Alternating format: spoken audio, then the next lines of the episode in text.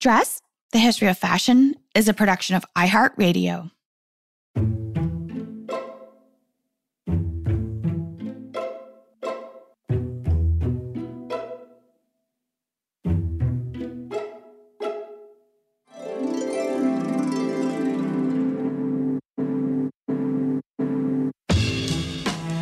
With over 7 billion people in the world, we all have one thing in common. Every day, we all get dressed. Welcome to Dressed, the history of fashion, a podcast that explores the who, what, when of why we wear. I am April Callahan, co host of Dressed, alongside with Cassidy Zachary, who by now many of our regular listeners will know is out on maternity leave for just a little bit longer, but she will be back to the show very soon. And today, listeners, fashion historian Jessica Glasscock joins us to discuss her recently released book, Making a Spectacle A Fashionable History of Glasses. And Jessica is a lecturer in fashion history at Parsons School of Design in New York City and was also a researcher at the Metropolitan Museum of Art's Costume Institute for well over a decade. And I do believe that this particular subject is near and dear to both of our hearts um, because as very young children, both of us, Jessica and I, wore glasses. And she writes in the dedication of her book, which is addressed to her mother, I must say, quote, I am sorry I kept losing my glasses in second grade. In retrospect, I like to think I was just angling for multiple pairs. I bet that many of our listeners can identify. Jessica, welcome to Dressed. We're so pleased to have you with us today. Thank you for having me yeah, um, I just want to say I loved, loved, loved your book. It is a tour de force of research, um, especially image research. I don't know how you found all those obscure images of eyewear, especially the really, really old ones. It must have taken a ton of time. So don't think that as a fashion historian, I didn't notice. uh, happy to discuss my research techniques if it's of interest, but it was really uh, fun to do. It's a visual history as much as a written one, and I was really proud to make it both at the same time. Yeah, and, and it works. It definitely, definitely works. And your book covers more than 750 years of the history of eyewear, starting in the 13th century. First of all, for our purposes today, how would you like to define eyewear? Eyewear. Well, I have to say, I did something a little squirrely with my definition and my title of the book, which is I called them eyeglasses instead of eyewear because I talk about a lot of things that are not things that you wear, like eyeglasses and things like that. So, in order to create like a bigger group, I talked about eyeglasses, and my definition would be just any lenses that are used to augment uh, your vision correct or augment but i think it's interesting that we're getting into a place where augmenting is is more the order of the day. Well would you tell us about some of the earliest examples of eyeglasses that you discuss in the book and who were some of the early adopters? Well the earliest earliest example would have been the single lens uh, that would be used to magnify text. The history of reading and the history of eyeglasses are very deeply intertwined. And so, first you have the lens, and then you have the rivet spectacles, which were two lenses with a rivet at the center, which suggests a certain kind of adjustability that meant it was probably being used by more than one person for the same task, which was reading, uh, and to correct farsightedness, typically the kind that comes from age. And so that means that the users, the early adopters, as you say, were typically people who were clerics of one kind or another, people who were in communities of faith, who were reading and writing and illuminating manuscripts, but also people who were engaged in uh, accounting, bookkeeping. Anyone who had to read and write would have been a great user, but also people who were doing fine mechanical work. So, as things like the making of armaments became a trade, a profession that one could live long enough and get old enough to be farsighted, you know, that would be a great candidate for eyewear. And I, I think it really must have been such a life changer because if you were a monk whose career was about writing down these sort of words of faith, these words of culture, these words of history, you know, your career could end at 40, 45 because of the circle of life, baby. Your eyes get old. And so this really changed everything. There's less documentation about women users of early eyewear, and certainly visual documentation wasn't something I found a lot of, but I believe I just believe that, of course, there were women who were reading and writing, especially in religious communities, women who were abbesses and things like that. It was a typical career arc for women of means in the medieval era, and also women who were makers of various kinds of things like lace. Uh, I can't imagine that eyewear and eyeglasses didn't come into play for them as well, but I didn't find any pictures. Yes. And, and I was actually going to specifically ask you about that. So you already got to my next question for you.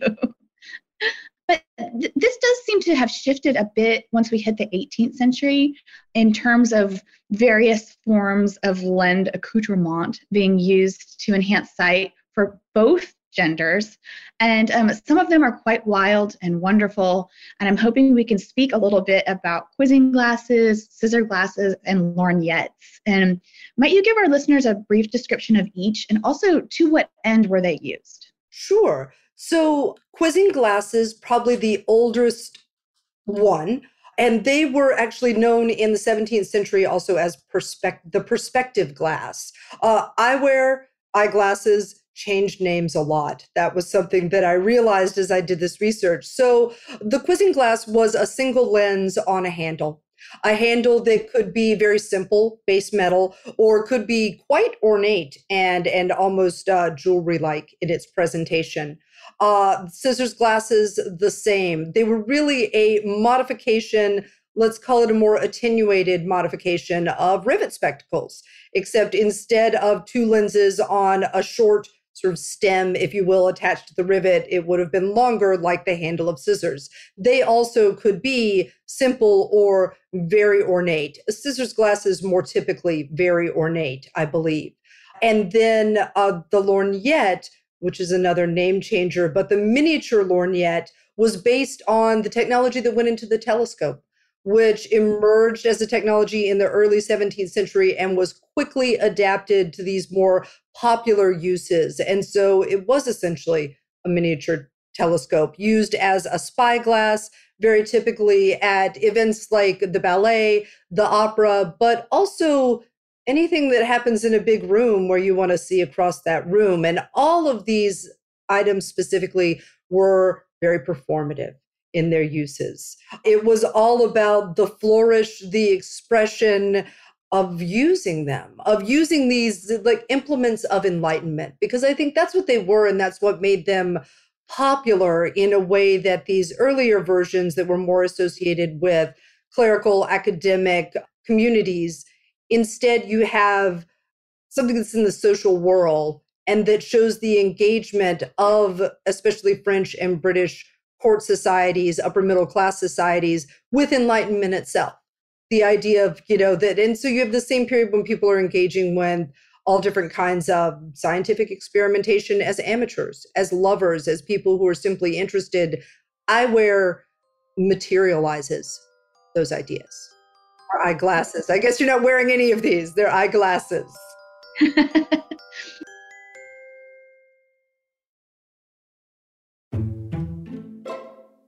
of my favorite eyeglasses that you also touch on the book have to be the jealousy glass.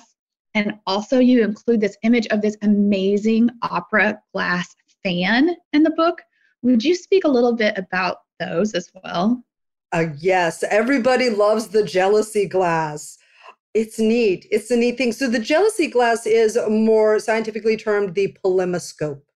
And the polemoscope was introduced into court circles by uh, a Demainbray, Stephen Demainbray, who was the court scientist to George III.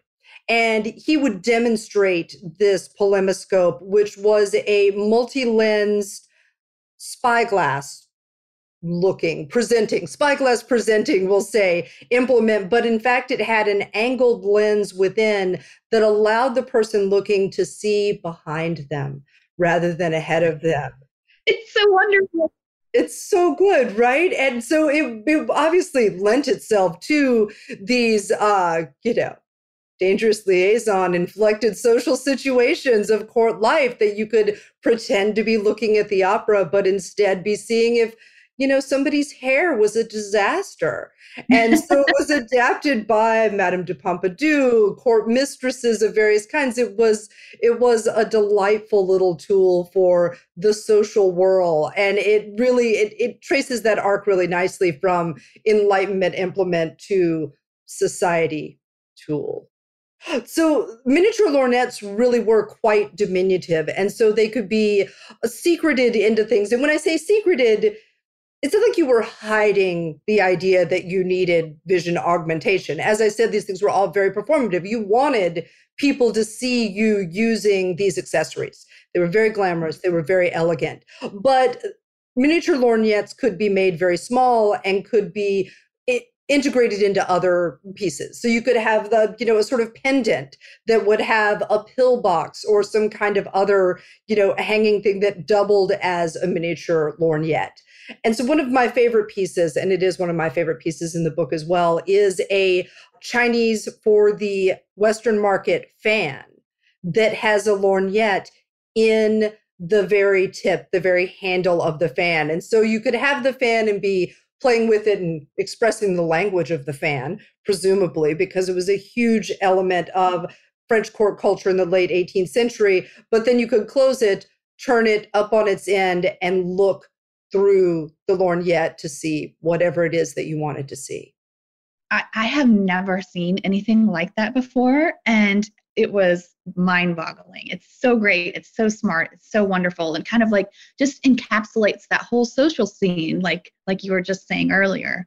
Absolutely. And there was another version that I was not able to find an image of, but I was very intrigued with where the miniature lorgnette was made of the two lenses at either end of the tips of the fan and you would close the fan to create the the narrow tube of the miniature lorgnette and be able to look through the closed fan at the top and uh, I believe Marie Antoinette had a miniature lorgnette fan with the one at the the very base of the handle with a lot of diamonds on it, but I couldn't find a picture of that either. I was I was devastated, but what we have is nice the image hunt sometimes sometimes ends in frustration. Yes. Okay so at this point we have really been talking about various types of eyeglasses that don't have temples right? So when do we start to see temples being attached to glasses that were worn on the face? I mean, temples is it's the most obvious thing, right? And yet it takes a very long time in the story of eyeglasses to get side pieces, arms, or temples, as, as they're all called. Part of the reason for that is that the earliest eyeglasses were readers, which is to say they weren't worn all the time, right? You only need your readers when you're reading. And so I think temples weren't immediately necessary uh, until you start to have glasses for nearsighted correction. And then it starts to make more sense. You're going to be wearing those glasses a lot more, but it still took a long time. One of the earliest pairs of glasses that I show in the book for uh, nearsightedness actually have cords on them. So they're literally tied around the ears, and you can see how they're tied on like that temples were likely invented around the 1720s. I don't have an inventor name. I actually didn't do a lot of that in the book because my as I, started to research these histories of eyewear and eyeglasses, I realized that often people were working on the same problem at the same time. And it was hard to pin down who solved that problem. But I say 1720s for temples because that is when Edwin Scarlett, who was an optometrist in the London area, starts advertising glasses with temples. The temples that he developed, there were uh, spiraling rings at the end. There could also just be a simple round ring at the end, or the temples could be designed to sort of go up above the ears but would have been secreted in a gentleman's wig typically. So that was also an element that helped to secure glasses sometimes, is these temples that would be hidden up inside a gentleman's wig. The ring and the spiral temples were a little gentler on the side of the head, which may sort of help articulate the downside of temples is if you can imagine a piece of metal squeezing either side of your head, you're not going to necessarily wear that for a long time either. Temples were then developed really nicely over the course of the 18th century and and refined into all sorts of different shapes but it is around the 1720s that you first start to see them and they come into wider use I also loved this bit in your book when you say, quote, I'm quoting you, a joke of the optical trade in the 18th century was that a banker, a lawyer, a judge, or other man of letters could add $5 an hour to his wages with the purchase of a pair of spectacles. so, do you have any thoughts on the wearing of glasses as medical necessity versus social performance, which which we were have already spoken a little bit about? But like, how is that perceived? Medical necessity versus social performance. It's a fascinating part of the story that I don't know if I realized was going to be such a big part of the story when I started doing the research for the book. But one thing I quickly realized, especially with fashionable eyewear and eyeglasses and women's access to them, let's say, is that eyeglasses were very much associated in some cases with being aged and enfeebled. And that was a negative of wearing eyeglasses, especially for women, but sometimes for men. So when you talk about eyewear for someone who's a banker a lawyer, you know, sort of in a learned profession, in a sense, age is no detriment. And then there is the idea that you're sort of engaged with the solution to this problem of, of your age, that you need glasses, but you get glasses because that's what a smart person would do. And I think that it also then, there's a persona that is associated with glasses. And this goes all the way back to the very early images that I use in the book of people who are coming from the space of the monastery or accounting or sales, also, again, sort of bookkeeping as an aspect. Those are all sort of clever people. And so, glasses, their first big narrative story, I think, is intelligence. And taking that on is why you can add five dollars an hour to your fees. It's like, look how smart I am. I have glasses. You know, I must be smart. Uh, at the same time, there's a downside. You know, there's this sense of like you need glasses. Right. And also too, at the same time, if you didn't need them and you were wearing them, that's another bit of that social performance.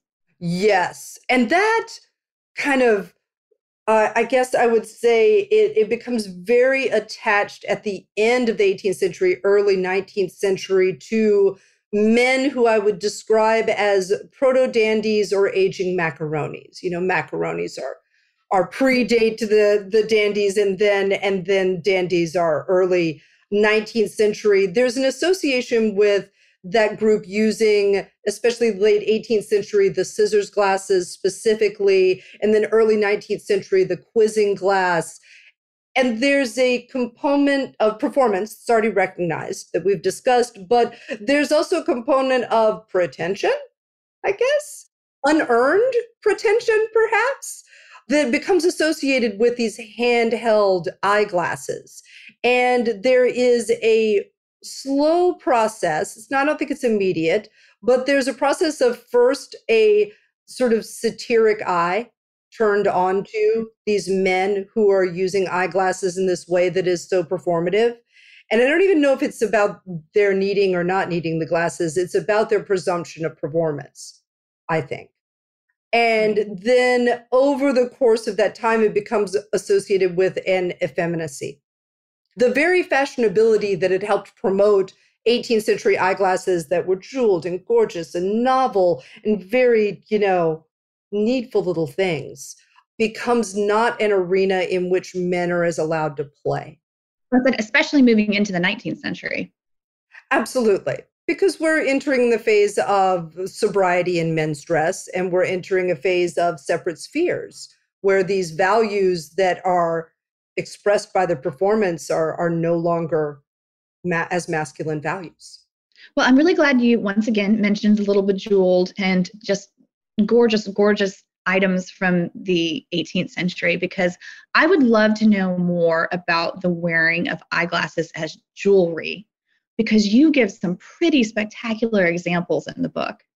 I mean, they're just delicious and they're hard to resist. But I think also, you know, I mean, when I began the book and was learning, because I, I, I was not an expert on eyeglasses when I started this process. I really dove in and just made it like a massive research project. But one of the first things I found out was that the earliest eyeglasses were made of beryl crystal.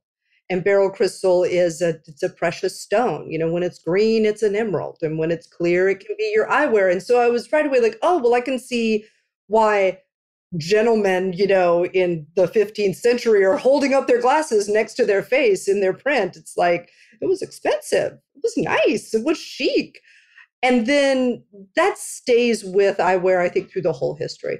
I think the best eyewear has some components of, of fine jewelry to it uh, of various tastes.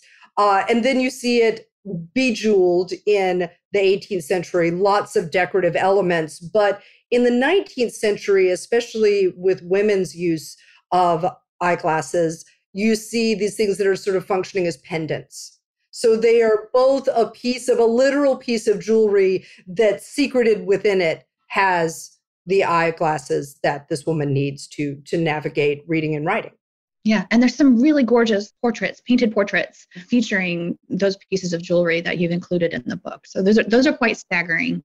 Thank you. Those were I was so excited to find. There's one beautiful wedding portrait, a Dutch woman's wedding portrait, and I and in her lap she has this beautiful sort of jeweled pendant piece, and the eyeglasses are open. And that blew my mind uh, because really a lot of women are not posing with eyewear, even if one assumes they may have had use for it. And it was so lovely. This woman clearly wanted to identify herself as someone who wore eyeglasses and who needed eyeglasses, so much so that it's included in probably you know her most iconic self-image that that that she's ever going to create. And she made that choice. She went in and sat and everything is sort of it's this very composed and luscious luscious portrait uh, and her little glasses are open in her lap. Here they are it's very sweet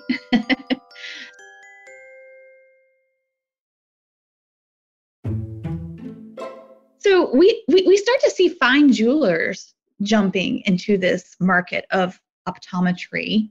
Who were some of the premier jewelry companies that were creating fine eyewear?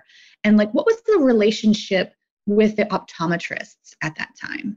That is interesting and becomes more fraught over time. But in the 19th century, I think you have significant overlap with the skill set of optometrists and jewelers who are both going to be capable of this sort of precise and fine fitted work and grinding and shining and all of these aspects. There's an overlap of the skill set.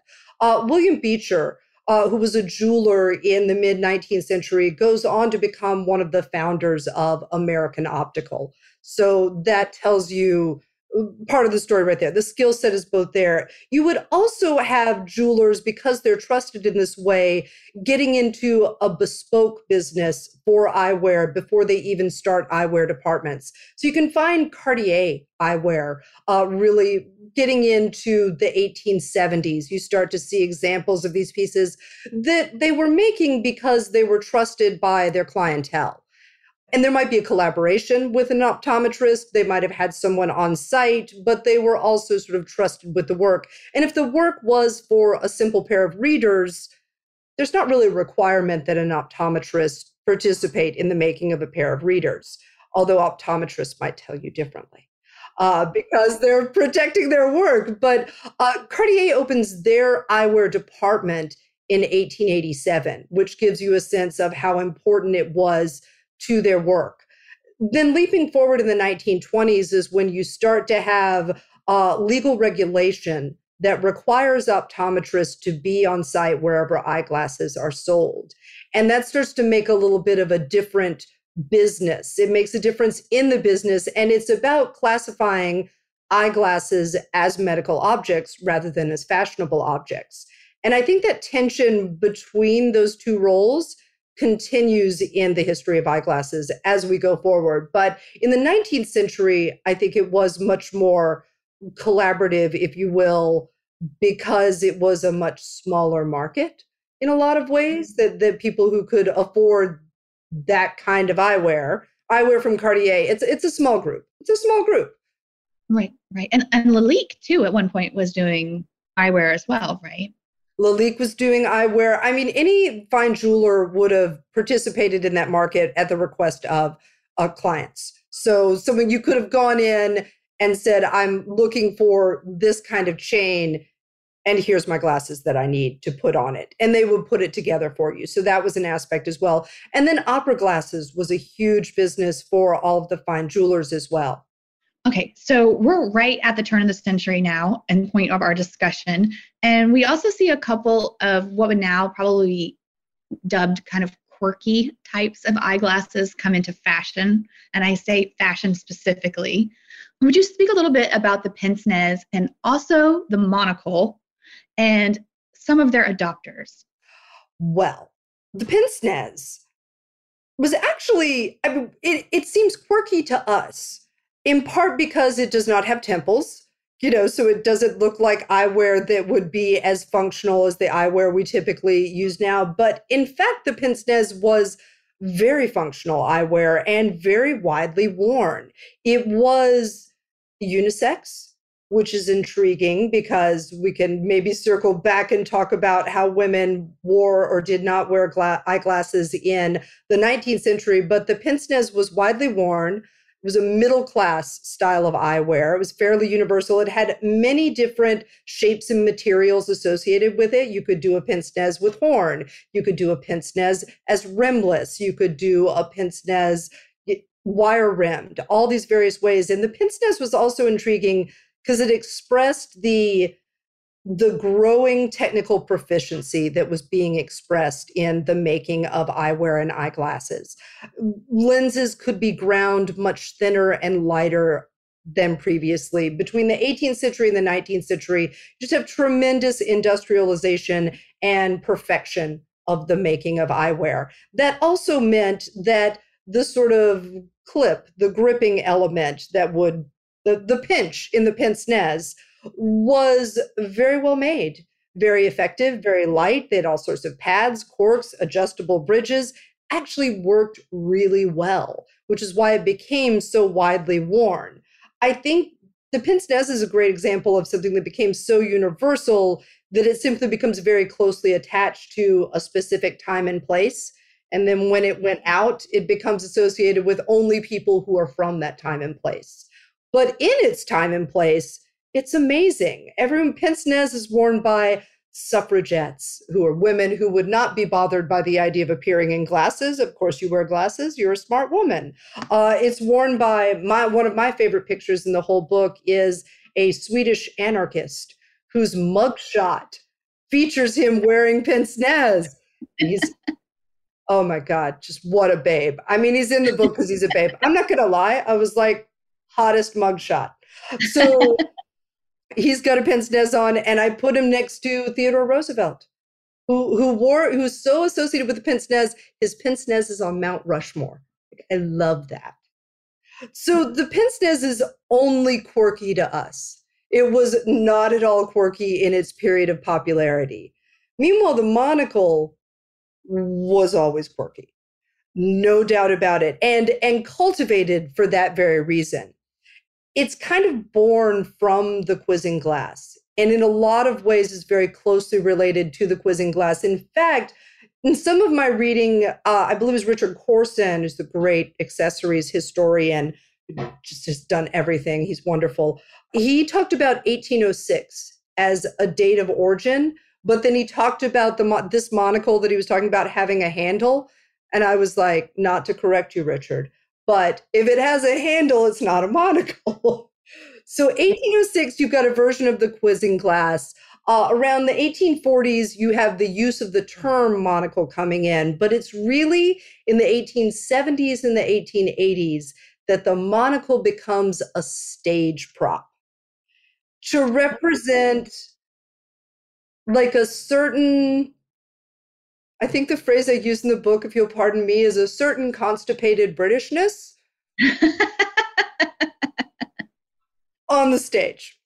So it so it comes from there. So it's already kind of this uh let's say a a very laden prop in the 1870s and 1880s. And then the painter Whistler becomes really well known for his wearing of the monocle and his self presentation in the monocle is very dandiacal, I would say. I would say that he is sort of looking through his monocle in the same way that the dandy of the early 19th century looked through his quizzing glass. And so that's an aspect of the story as well. So he's picking up on the staginess that exists, bringing it into his public persona. And then that monocle starts to be adapted by young women, fashionable young women, who are, in a sense, also embracing this sort of dandy's role of dispassionate looking and also kind of a forceful disregard for the requirement that they be beautiful because monocles are very silly in a lot of ways. They're they're not really useful if you're fixing your vision. Optometrists hated monocles. They were like, this is this is not working. This is not fixing your problem. Also, you had to scrunch your eye around the monocle, the, the muscles around the, you basically kind of have to squint to hold the monocle in place, which a couple of fashionable commenters noticed did not make ladies look any prettier. But I think that was part of the point. There was a denial of that kind of prettiness and instead an embrace of the privilege of looking, the privilege of the gaze itself. And also, it's hijacking an element of the men's wardrobe, which women were conscious of doing around 1903 when you first start to see a sort of fashionable discussion of like women are wearing monocles. It's a thing apparently. And then that goes into 1920 when wwd reports of women at the races. They're reporting from paris. Women at the races are wearing monocles and long slender jackets and trousers and carrying canes and it's appalling it's just awful. Well, I mean, they didn't say appalling, but they were not pleased. And they were like, it doesn't strike a very good line. It's very masculine. And the thing that I think we realize in retrospect is that that was the. And it was expressive of a moment of women sort of adapting these elements of menswear wardrobe. And then by the 1920s, it's also very strongly associated with a visible lesbian community in Paris. And so the monocle is a great example of a piece of eyewear or an eyeglass that accrues all these different stories to it over time to become a piece of instant character. And that's what makes it like a turning point, I think, in this story where eyewear starts to turn towards fashion and is less is it, it fashion is as important an element as function i think once you get to the monocle Jessica, thank you so much for this fascinating discussion of eyeglasses and eyewear. And don't worry, listeners, there is indeed a part two. Later this week, our conversation turns to sunglasses and other forms of tinted eyewear. So please tune into that summertime fun on Thursday. That does it for us today, Dressed listeners. May you consider the role of eyeglasses and eyewear in your outfit of the day next time you get dressed. Remember, we do love hearing from you. So if you'd like to reach out, you can do so via our email, which is dressed at iheartmedia.com. Or you can also DM us on Instagram at dressed underscore podcast, which is where we post images for each week's episodes. Thank you, as always, to our producers, Casey Pegram, Holly Fry, and we will be back with more from Jessica on Thursday.